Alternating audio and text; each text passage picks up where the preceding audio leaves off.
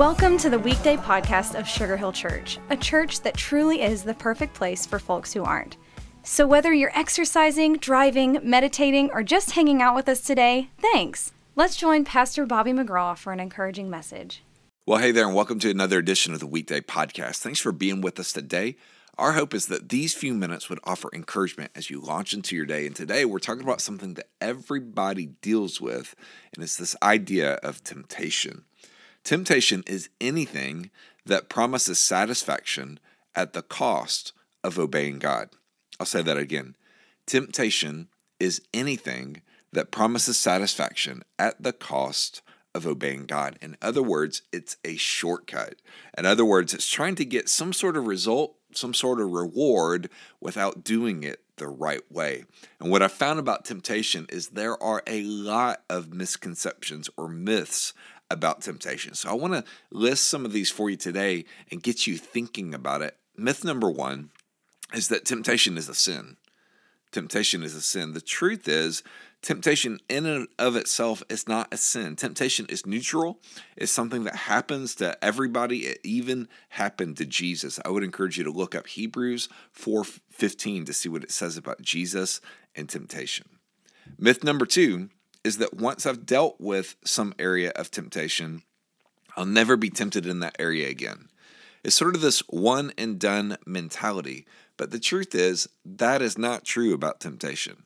Just because you have successfully navigated an area of temptation before does not mean that you'll never navigate it again. In fact, it will probably most definitely come up over and over and over again. Temptation happens to every single one of us if you're breathing. Myth number three the spiritually mature will never face temptation. The spiritually mature will never face temptation. I love the reminder of 1 Corinthians 10, verse 12. So if you think you are standing firm, be careful that you don't fall. The idea here is the moment that we think that we're above it, the attacks are going to come. Myth number four God is disappointed with me when I'm tempted. Truth is, God's not disappointed in us. Well, Jesus was tempted. He wasn't disappointed in Jesus. That temptation is neutral. In fact, when God tests us, He doesn't tempt us. He tests us to grow our faith.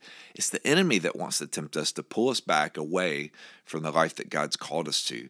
And every temptation literally is an opportunity to say, God, instead of saying yes to that temptation, I'm going to depend on you. And temptation myth number five when I'm tempted, I have to give in. When I'm tempted, I have to give in. 1 Corinthians 10:13 reminds us of this that God is faithful. He will not let you be tempted beyond what you can bear.